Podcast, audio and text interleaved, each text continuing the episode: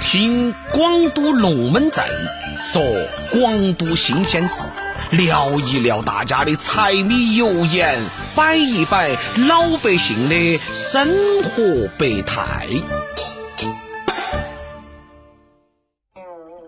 对于四川人来说，无论男女老少，茶是很多人生活必备的饮品之一。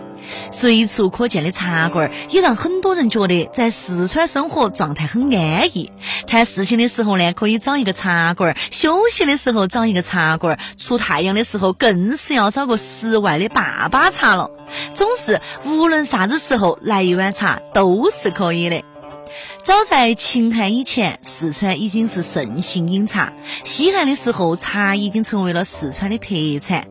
四川多大山，加上得天独厚的地理环境，气候条件很好，所以四川的茶叶特别好喝。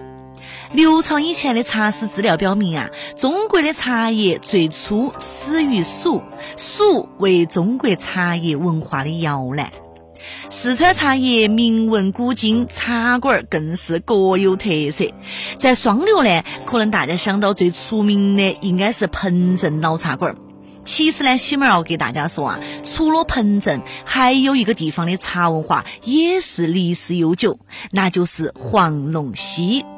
这座千年古镇靠到起水，一个地方有了人便有了气性，而有了水，这个气性就更添温润，更加柔和，更能流通，更得传承。好水流至每一块古砖古瓦，流至每一个古镇人的心怀，还流淌至每一盏山花茶香。众所周知，黄龙溪是茶叶之乡，又是茶马古道及南方丝绸之路的必经之地，茶文化的历史悠久啊，自然是可想而知的。古镇人爱吃茶，更会吃茶，一盏香茗润喉，长留余味心间。于是呢，街头巷尾啊，古镇内外啊，茶香萦绕，那是常态。平民闲坐，相谈小叙，一道连通茶文化，那是植入了古镇的精髓。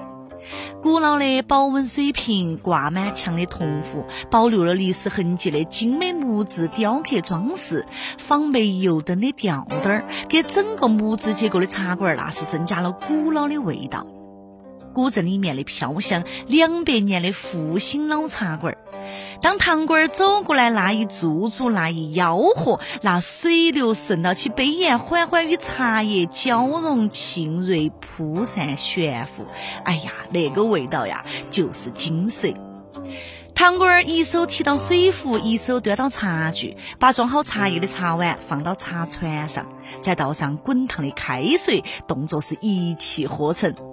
当然，这儿的椅子呢都是竹子做的，竹苗编制的椅子坐垫柔软舒服，有扶手和靠背，你靠坐到上面，聊天不累，打盹不摔。复兴茶馆呢，坐落在黄龙溪古镇里面，虽然没有经历过100年的岁月，但是却绽放到100年的灵魂，1000年的味道。时间的痕迹啊，结结实实的刻画到了这儿的每一个物件里面。其乡居茶馆如今也是备受文青垂睐，又因为小说和电视剧而名声在外。当文青们入茶馆的时候，点一杯花茶，品的不光是茶味，那更是一种情怀了哟。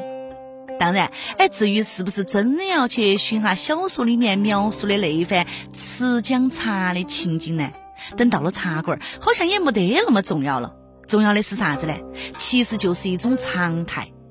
茶香萦绕，飘香古镇，来茶馆不只是为了喝茶，只是脚步呢习惯了往里头迈。这片土夯地上依旧将生活云淡风轻地泡成了一碗茶，这便是黄龙溪的市井生活，也是茶馆所追求的茶文化。好了，今天的广都龙门阵我们就摆到这儿，下一期西门跟你接到摆。